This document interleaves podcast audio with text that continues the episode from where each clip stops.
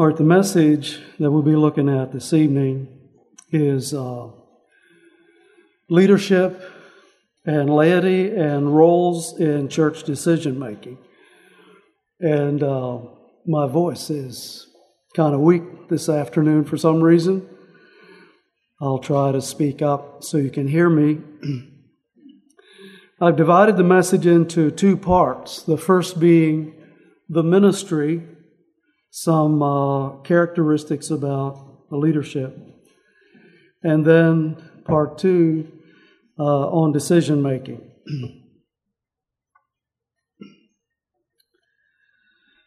I'd like to look at seven kind of general characteristics of leadership.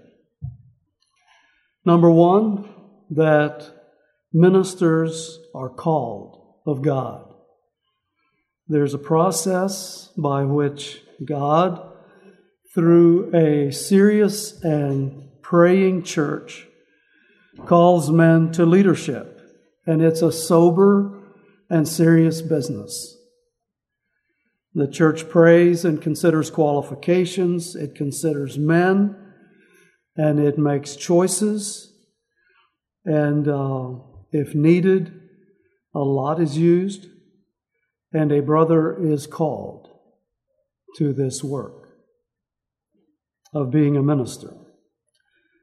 That's number one. Number two, ministers are charged. That's not a credit card but it is a, a, a duty that is laid upon them of God and the church. When they are ordained, the term charge is used. Uh, Paul used that in reference to Timothy.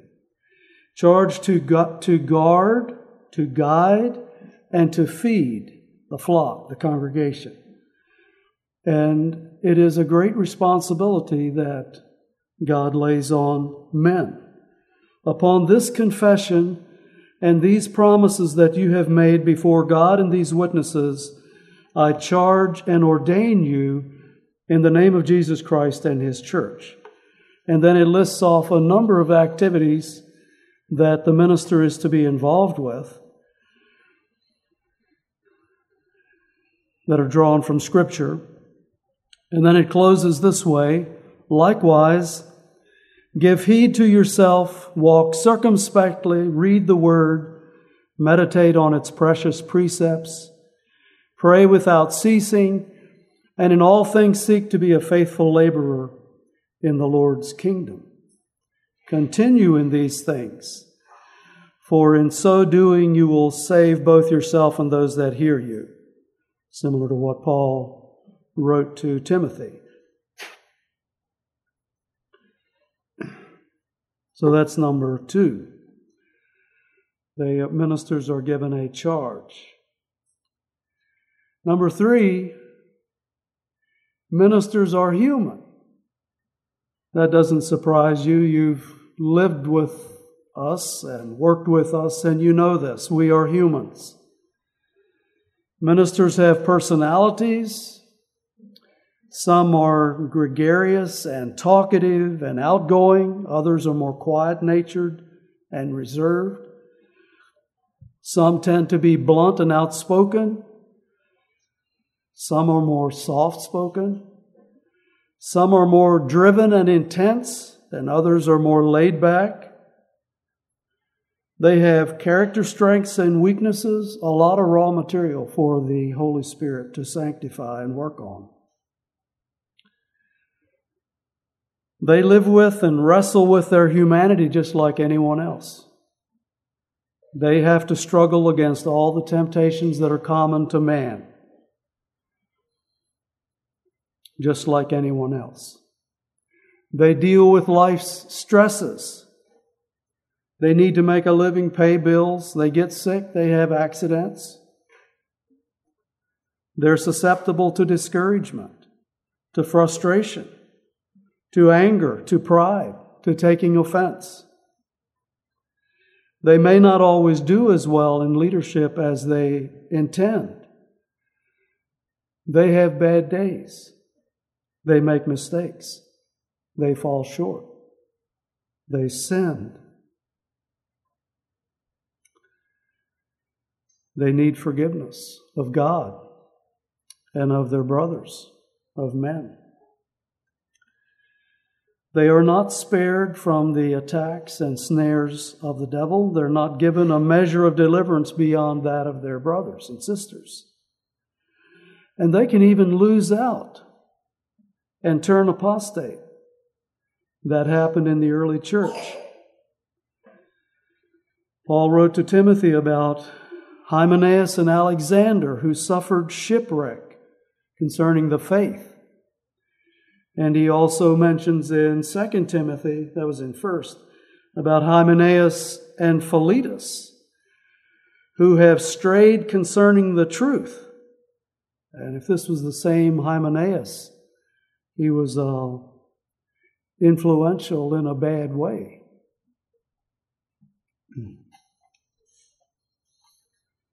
Ministers are human. They need God's grace just like everyone else. Ministers are brothers. Although they have a different role, they're not to be regarded as lords of some higher status. Jesus said, But you do not be called rabbi for one is your teacher, the Christ, and you are all brethren. Do not call anyone on earth your father, for one is your Father, he who is in heaven. And do not be called teachers, for one is your teacher, the Christ. But he who, but he who is greatest among you shall be your servant. And whoever exalts himself will be humbled, and he who humbles himself will be exalted. teaching of Jesus.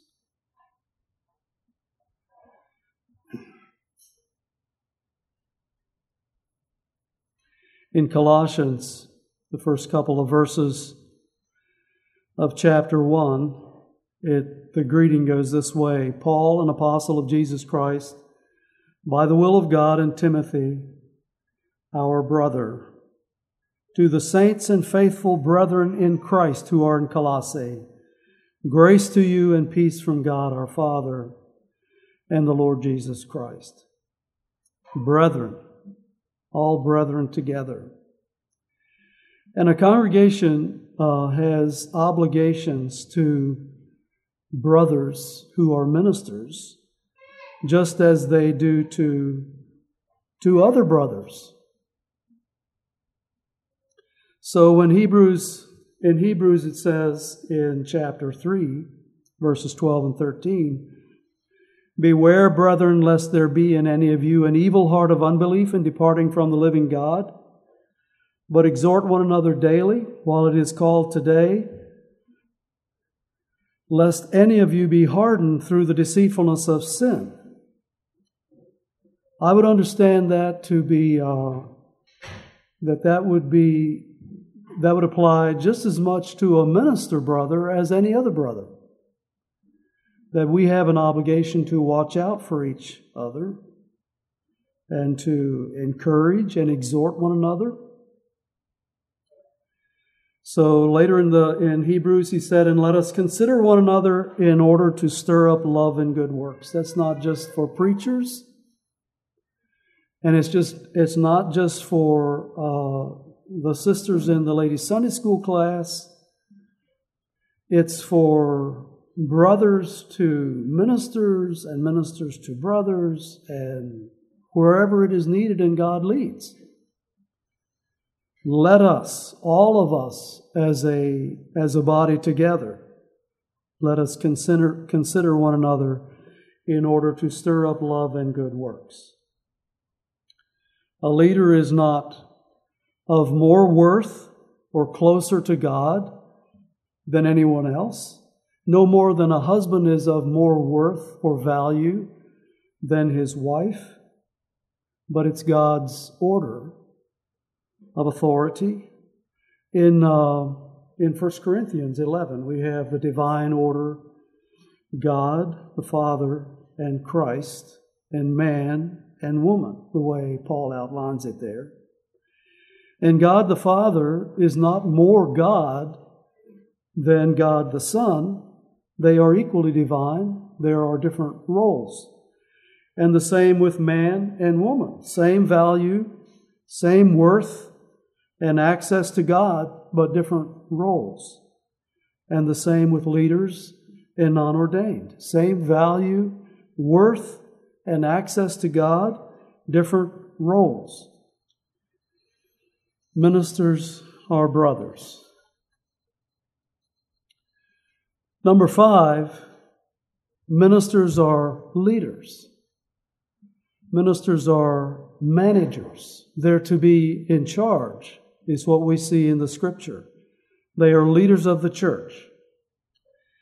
So in 1 Timothy, there are numerous scriptures that speak to this. 1 Timothy 5, verse 17. Let the elders who rule well be counted worthy of double honor, especially those who labor in the word and doctrine. Elders who rule well. Another verse uses that term and shows the meaning, uh, where Jesus used it in Luke 12, verse 42. And the Lord said, Who then is that faithful and wise steward, whom his master will make ruler over his household? Uh, the New English translation says it this way Whom the master puts in charge of his household servants. In Romans 12, verse 8, it uh, speaks of God's blessing and the um, encouraging people of various gifts to use them, uh, like he who gives with liberality, he who leads with diligence. Another translation says, if it is leadership, he must do so with diligence. In 1 Thessalonians 5:12. And we urge you, brethren, to recognize those who labor among you and are over you in the Lord and admonish you to esteem them very highly. In love for their work's sake, be at peace among yourselves. The New American Standard says, and have charge over you uh, New English translation, and preside over you in the Lord. And that is an important qualifier in the Lord.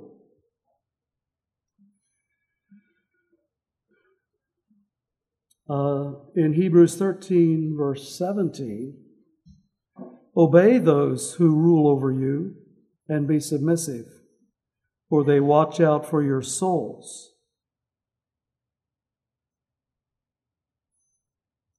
And in the qualifications for minister in 1 Timothy 3, uh, he, the candidate is to be one who rules his own house well, having his children in submission with all reverence.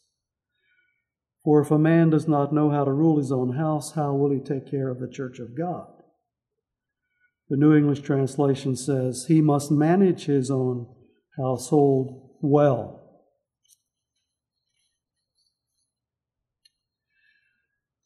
I think noticing the similarities between church structure and order and the family order and structure can be helpful. In both, God has designed different roles for different members of the family. A leader to be in charge. In the family, it's the husband and father who is the leader, and the wife is a helper. She submits to his leadership, as do children.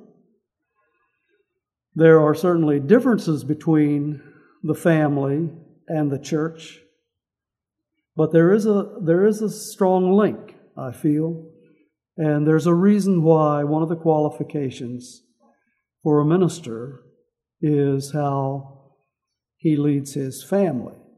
That's to be looked at.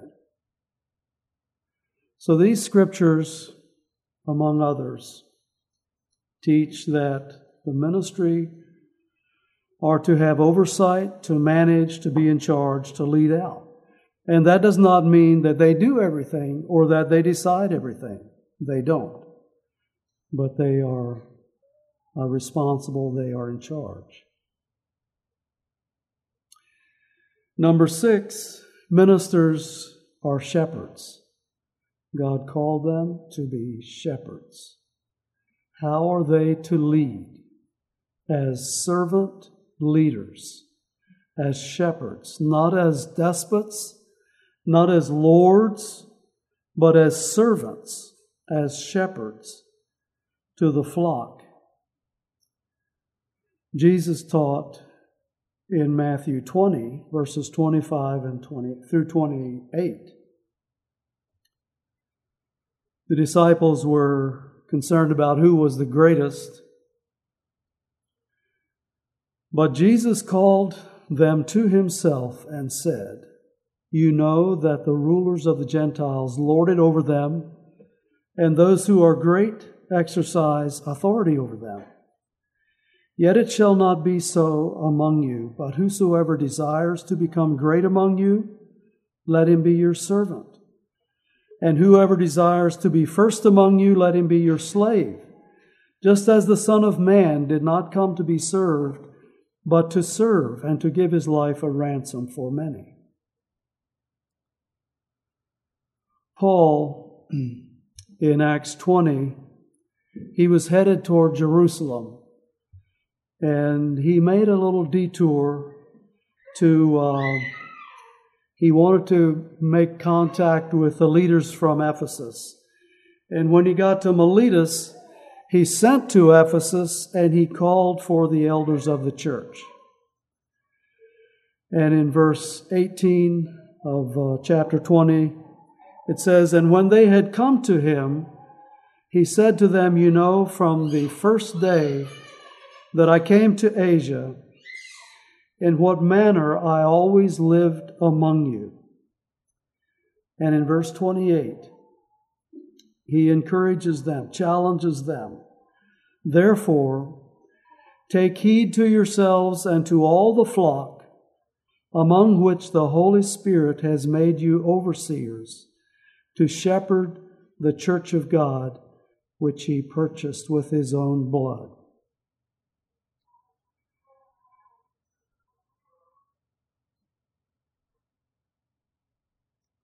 Shepherd, a servant.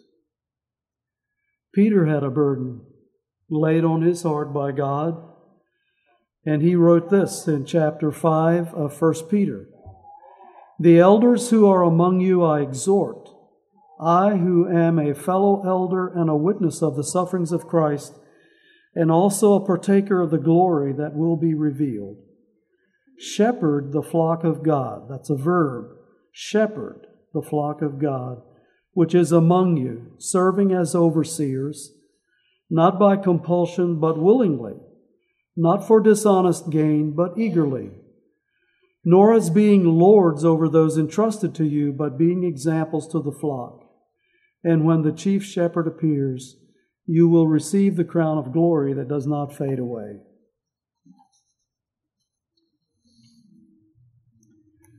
And in John 10, where he talks about, Jesus talks about being the good shepherd, he said, I am the good shepherd. The good shepherd gives his life for the sheep. But a hireling who is not the shepherd, one who does not own the sheep, sees the wolf coming and leaves the sheep and flees. And the wolf catches the sheep and scatters them. The hireling flees because he is a hireling and does not care about the sheep. I am the good shepherd, and I know my sheep, and am known by my own. So bad leaders, bad shepherds are hirelings. Selfish leaders are hirelings. They're looking out for themselves with little regard or little care for the sheep. We had an example of that in last Sunday's Sunday school lesson. Diotrephes, who loved to have the preeminence. And he was um, He used malicious words and he forbid those who wanted to, he forbid John and he forbade those who wanted to fellowship with those brethren from John, putting them out of the church. He was a, I would say he was a hireling. In contrast, there was another character there, Demetrius, who has a good testimony from all. I don't know if he was a leader or not, or whether Gaius was a leader, the one at the, named at the beginning, greeted at the beginning of 3 John. But Diotrephes was not a good leader. And I've been impressed with Paul, Paul's leadership. And I think he kind of encapsulates his, his leadership in 1 Thessalonians 2, beginning at verse 6, where he says to them, Nor did we seek glory from men, either from you or from others, when we might have made demands as apostles of Christ. But we were gentle among you, just as a nursing mother cherishes her own children. So, affectionately longing for you, we were well pleased to impart to you not only the gospel of God, but also our own lives, because you had become dear to us. And then just a few uh, verses later, he says, As you know how we exhorted and comforted and charged every one of you as a father does his own children. So he was gentle among them when he was there in Thessalonica. He was gentle among them as a nursing mother cherishes her own children and would be uh, would love them and even be willing to die for them. And I believe any of our moms would have that kind of care for their children. And and just uh, describing the the gentle, nurturing quality of Paul's ministry. And then at the same time, he says, I'm like a father to his children. I think a good father. And giving leadership and direction and even being firm if necessary as, as a leader for the good of his children. Uh, characteristics of a mother and a father that Paul portrayed, but a servant leader, a good shepherd, a true shepherd. That's the kind of leader that a minister should be. And then, number seven, ministers are accountable. First, they're accountable to the brotherhood. Well, that's the first I'll mention. They're accountable to the brotherhood. The minister is a brother called from the brotherhood and is accountable to the brotherhood. The vows of ordination are to God and to the church, and he promised to submit to the councils of the church. He needs the support, the encouragement, and even the correction of the brotherhood. There's some direction given in Scripture for how this should be handled if a minister is out of line, out of order. But the ordination does not bring a minister some kind of diplomatic immunity from correction. He may receive brotherly admonition from a fellow minister. He may receive admonition from a brother. I've experienced that, and sometimes it wasn't pleasant but it can be very profitable. There are many ways that a minister can make mistakes. We already referred to his being human. He can be wrong. He can be uninformed, uh, not adequately informed, and he can learn from others. It may be how he is or isn't doing his duties. He has multiple roles. He is to feed the flock. He'll give an account for that. He is to feed his family. If he doesn't, he's worse than an infidel. And he is to keep his children in order. His speaking of his children at home, his his uh, children in, under his roof. Sometimes it's a struggle to juggle all these callings and needs family time, work time, study time, service time, personal time, and maybe he'll, can, he can get his priorities out of balance. Apollos was off base on some doctrinal points, and he learned from a couple of lay people. A kind um, brother and sister, Aquila and Priscilla, who had Apollos and the gospel at heart, and they took him aside and expounded unto him the way of God more perfectly, it says. Paul confronted Peter once, who, for fear of Jewish Christians, wasn't being consistent in his relation to the Gentiles. And he said to Peter, You are wrong, Peter. And we already mentioned Diotrephes, and John said he was going to deal with that when he got got there to that community, wherever that was. But ministers are accountable to the church. More seriously, and maybe first of all, they're accountable to God. We're all of us are accountable to God, but um, and we know how the scripture says we must all appear before the judgment seat of Christ, that every one may receive the things done in his body according to that he hath done, whether it be good or bad. But there's an accountability on top of that for those with responsibility. Uh, in James 3, My brethren, let not many of you become teachers, knowing that we shall receive a stricter judgment. Now, I don't know that there he's referring specifically to ministers. Uh, ministers are called to teach, but it is a, an additional, it is a responsibility that a teacher is given. And we notice the uh, verse in Hebrews 13, 17, obey them that have the rule over you and submit, for, submit to them. For they watch for your souls as they that must give account, and that is account to God that they may do it with joy and not with grief, for that is unprofitable for you. In 1 Peter 5 and verse 4, and when the chief shepherd shall appear, ye shall receive, this is after his, his uh, exhortation to be good shepherds, and when the chief shepherd shall appear, ye shall receive a crown of glory that fadeth not away, if you do these things that we read earlier. And the implication is that the chief shepherd will be weighing how well and how faithfully the work is done.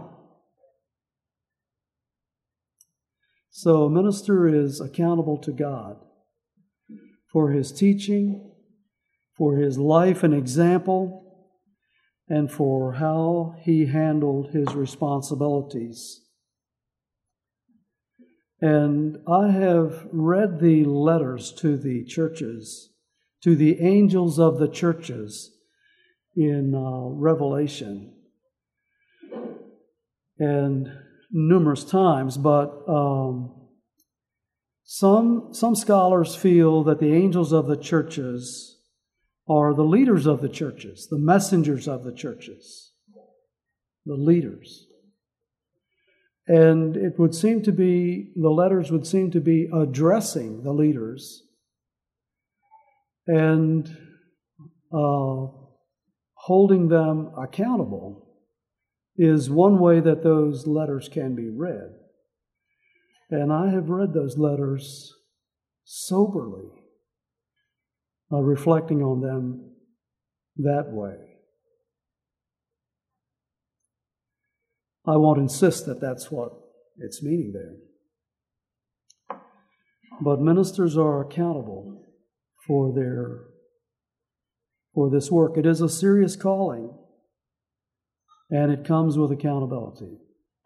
So I wanted to review those things um, because when you talk about church and and making decisions, leaders are always a piece of that. Now, the second part they wanted to look at, we want to look at, is church, the church in decision making. I've thought already of the children of Israel when they left Egypt. They were led by a pillar of cloud by day and a pillar of fire by night. And when the cloud lifted and moved forward, they broke camp and followed. And when the cloud stopped, Israel stopped. And they stayed parked until the cloud lifted again. They did not need GPSs. Direction from God, directly from God. But it doesn't work that way in the church. But God does work, God does guide. He works through people, through leaders, through brothers and sisters in the church. Churches don't always don't approach these things in the same way. There's a wide variation in how churches make decisions. I think there are two dangerous ditches. One of those ditches is doing church as a democracy where leaders are only moderators. They moderate discussion and count votes. And the voice and the vote of the congregation is the authority that directs and sets the direction of the church. I don't see the New Testament giving any basis for such an approach. If a church is carnal, that church will surely drift. Where leaders are carnal can cause drift in the church too. Aaron of Israel was a leader who wanted to please the people.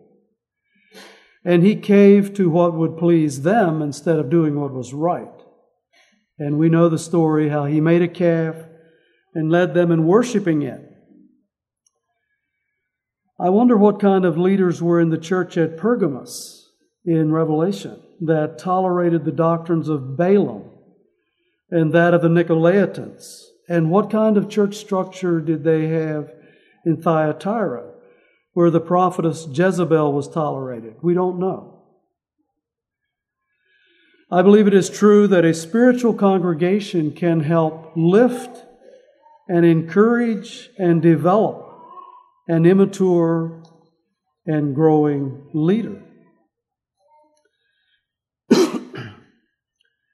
But doing church as a democracy I believe, is a is one dangerous ditch. And there is another one, and that is where there is an authoritarian regime, and the leader rules as a despot, firm and fierce, and laying down the law, just fleshly control, an abuse of authority. Maybe there's pride of position, the Diotrephes kind of syndrome. Solomon's son, King Jeroboam, didn't listen to wise counsel, but he determined to rule harshly. I remember Big John Stoltzfus, many of you would remember him, telling of a newly ordained Amish bishop who said, When I have the whip, and I don't remember what the rest of the uh, what the rest of he said, but the idea was that when he's in control, when he has the whip, it sounded pretty ominous.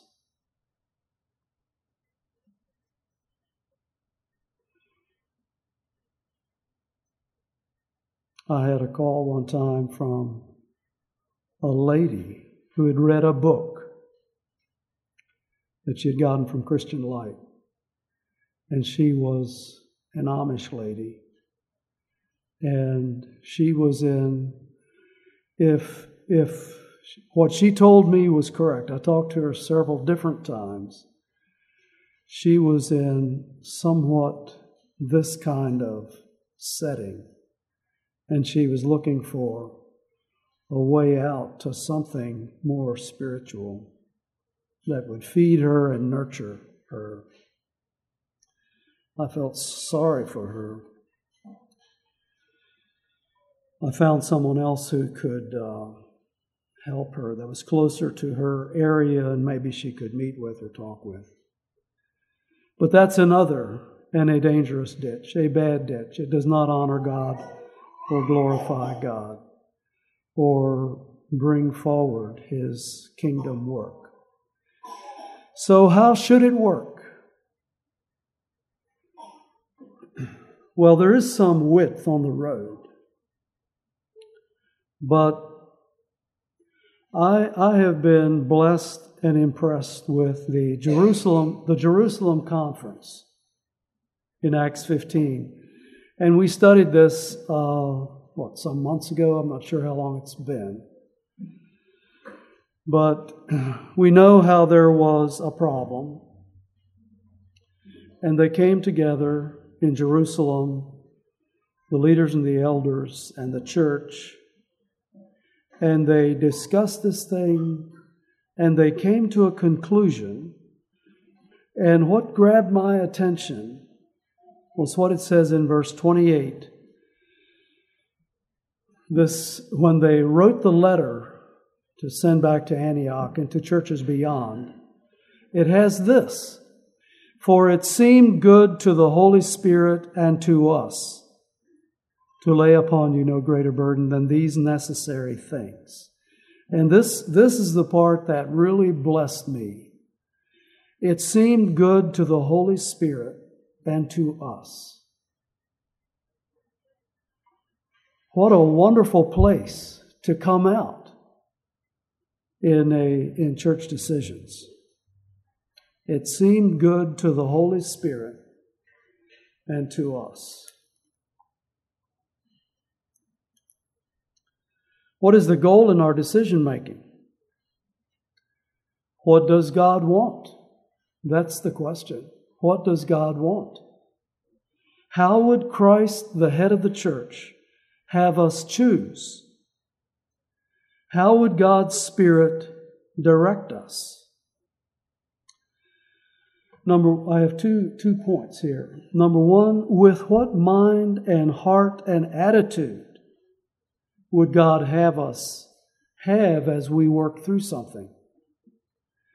I believe that every matter, whether it's of minor importance or very serious, would come under this. That there is love and respect and submission to one another, a love for God, a love for one another. That's the mind and heart and attitude that the fruit of the Spirit in the heart of God's people together, looking at an issue. And then, number two, by what method, by what process should a decision be reached? And that may vary depending on the issue. But number one, the mind and heart and attitude that is spirit directed would always apply so, for a church to reach decisions that are good to the Holy Spirit and to the church, there needs to be spiritual people. And so there is spirit directed speaking respectfully, kindly, clearly, there is spirit directed listening, respectful, charitable. There is spirit directed processing. Maybe there's a better term for that, but I mean, think hearing, processing what we've, what we've heard said in our own thoughts. And then spirit directed proposals offered for consideration. and then spirit empowered submission. True uh, Christian submission doesn't just come naturally, I don't think, but it's a work of the Spirit.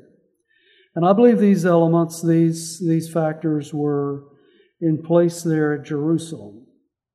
And the best decision, decisions are made when a group of committed believers love God and love each other and fill their roles. So in Jerusalem, in Acts 14, toward the end of Acts 14, Paul and Barnabas were in Antioch, and they were reporting to the church there on their just completed missionary journey, and everything was going well. And then certain from Judea showed up and began teaching and insisting that unless the Gentile Christians were circumcised, they couldn't be saved. Paul and Barnabas strongly disagreed, and it created some turmoil in the church. The church decided to send Paul and Barnabas and certain others to the apostles and elders at Jerusalem. So in Acts 15, in verse 6, it says that the apostles and elders gathered to consider the matter. And it appears from verse 12, it speaks of a multitude. It appears that the whole church was together.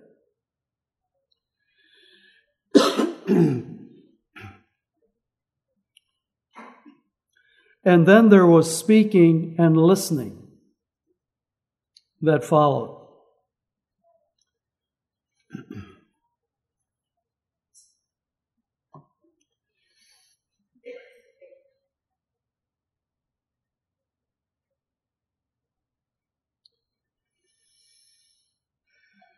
And when there had been much dispute, it uses the word dispute. I want to take that as, as a disagreement uh, that opposing opinions were being expressed. I, I don't think we have to take that as uh, angry shouting or arguing. But they looked at the scriptures, they listened to the reports about Gentiles coming to the Lord. What would be very interesting would be to know just how that discussion time was moderated. Was it orderly? Or did people get excited and talk out of turn at times? Was it a little rowdy and boisterous sometimes? Um, I don't know, but I imagine that I think that personalities and just the cultural etiquette of that time for such discussion probably entered in there. And then the people were thinking about what they heard. They were listening and they were thinking, processing what they heard. And it doesn't say how many prayers were offered throughout the discussion. It doesn't say how long that meeting was. Maybe they met several times. we don't know. But then there came a proposal given by James in verse 13 Men and brethren, listen to me. And he gave his proposal. And in verse 23, it says that the proposal was accepted. And then it pleased the, the apostles and elders with the whole church to send chosen men of their own company to Antioch with Paul and Barnabas now, the pleased there would specifically seem to be directed to, in reference to the sending and the letter. But the impression that I have, the, I think that in my, in my mind, the implication is that the whole company was pleased with the decision as well. And how did, how did they determine that? Was there a raise of hands? Doesn't say. Did they ask? All approve, say A? Or was the congregation just nodding? Everybody was nodding their heads in agreement? Now, in the next chapter, in verse 4, you know, there had been a, a uh, some, Paul and Barnabas had gone back to, to uh, Antioch and they shared the letter, which very much blessed and encouraged the people there in Antioch. And then there was that little disagreement between Paul and Barnabas, and Paul and Silas um, left and went on a journey themselves. And it says in verse 4 that as they went through the cities, they delivered to them the decrees to keep, which were determined by the apostles and elders at Jerusalem.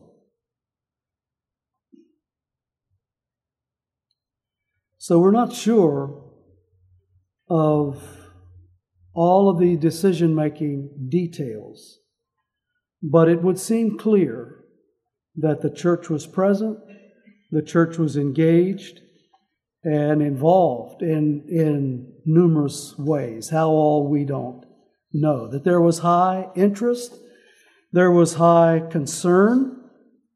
I'm sure there were many prayers by many people.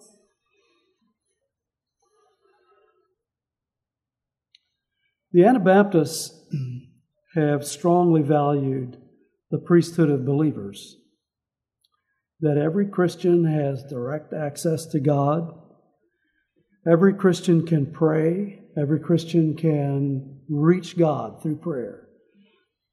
Every Christian can read the Word, should read the Word, and God's Spirit is in his heart and can speak to him. So believers have insights from the Scripture, they have wisdom from experience.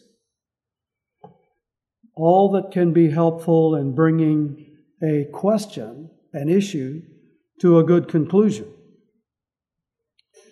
Now, I haven't done an analysis of this, but the epistles to the churches were written to the whole church, and direction was given to the whole church.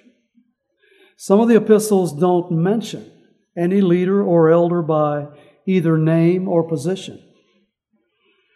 And the church together was intended to process the teaching of this word from God and discern the direction to be taken, the practical questions that needed to be answered from these letters or from any of God's word.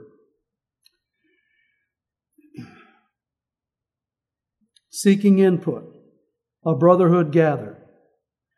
So in Philippians 1 9 through 11.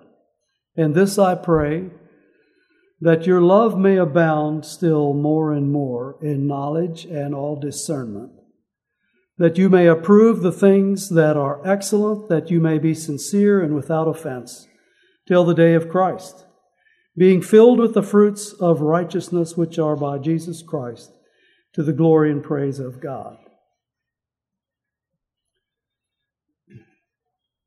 That you may approve the things that are excellent I'm sorry. Your love may abound still more and more in knowledge and all discernment. And I think we help each other with discernment, that we may approve the things that are excellent. That you may be sincere and without offense till the day of Christ, being filled with the fruits of righteousness, which are by Jesus Christ, to the glory and praise of God. As we have said at uh, different points in the past year, in men's meetings, members' meetings, I believe that we as leaders can do more and do better at making opportunities for input from the brotherhood. And at the same time, uh, I believe that leadership has the scriptural responsibility to guide and guard a congregation. Not all decisions are of equal weight. A gym floor is an interesting discussion, and it's an important one because we have to reach a decision. Um, But it's not on the same level as the Bethel Chapel question, for example, or a point of doctrine, even more serious. In all of those discussions, there needs to be, uh, a, the Spirit needs to be in control as we talk and listen, express our opinions, and as we decide together. Sometimes an issue will be brought to the church for input and discussion and a decision without much or any input from leadership.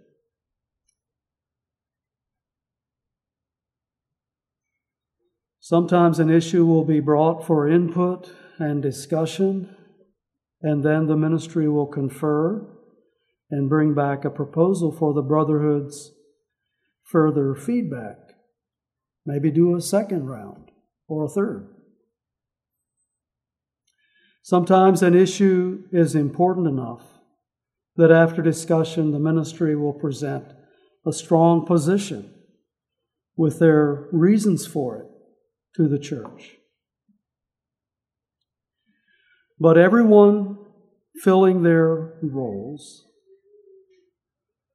ministers filling their role and growing in what a Christian leader, a good shepherd, leader, servant leader should be. And all of us together growing in Christ, in love for Christ, in love for God and for His ways, and love for one another. And working toward, as we work through things, to work for the goal of what does Jesus want? What does the Lord of the church want? And to desire to reach a conclusion that is good, seems good to the Holy Spirit and to us, that God could bless.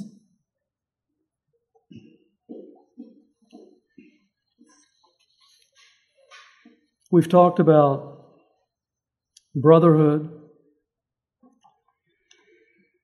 meeting together where the Spirit directs our speaking and our listening and our thinking and the proposals that are offered and guides us in the decisions that are made.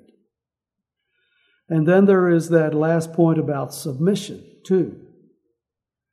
And that last point is as important as any of the others.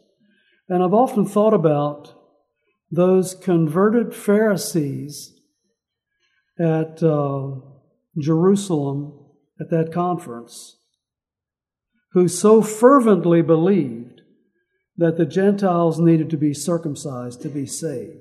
How did they feel after that decision? After that letter was written that said, no, circumcision isn't necessary.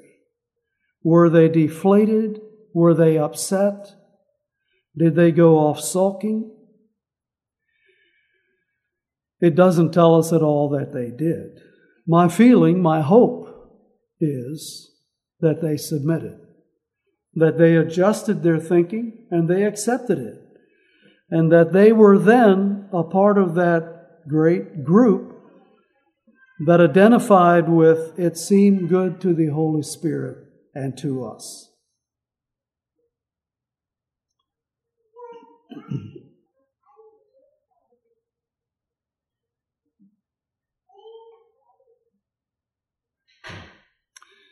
This um, message hasn't answered every question. I don't have all the answers. I'm not sure I even know all the questions. Wednesday evening, we are uh, scheduled to have a discussion time on this subject. there are other things that could be talked about along uh, with what we've spoken to this evening. Some practical things like committees, the purpose and function of committees, and what autonomy and authority do committees have, and what kind of questions should be brought to the whole congregation, and what should get decided in committee or left to an individual decide, assign the responsibility. That's something we could talk about.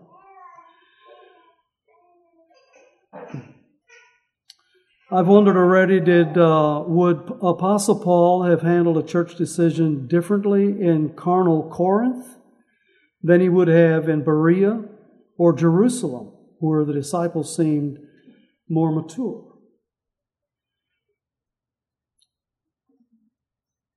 And then uh, on heavy, extra important issues that shape the direction of a congregation. Some congregations have a provision that only members over a certain age and in good standing would have a voice.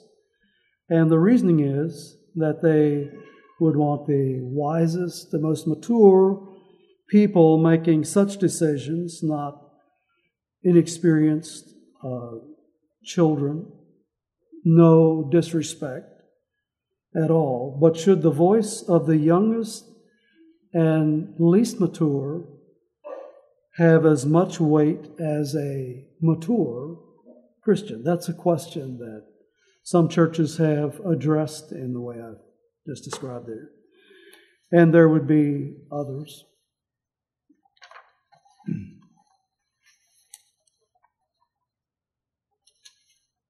That's where I will close this evening. And I will turn the time over to Brother Sam.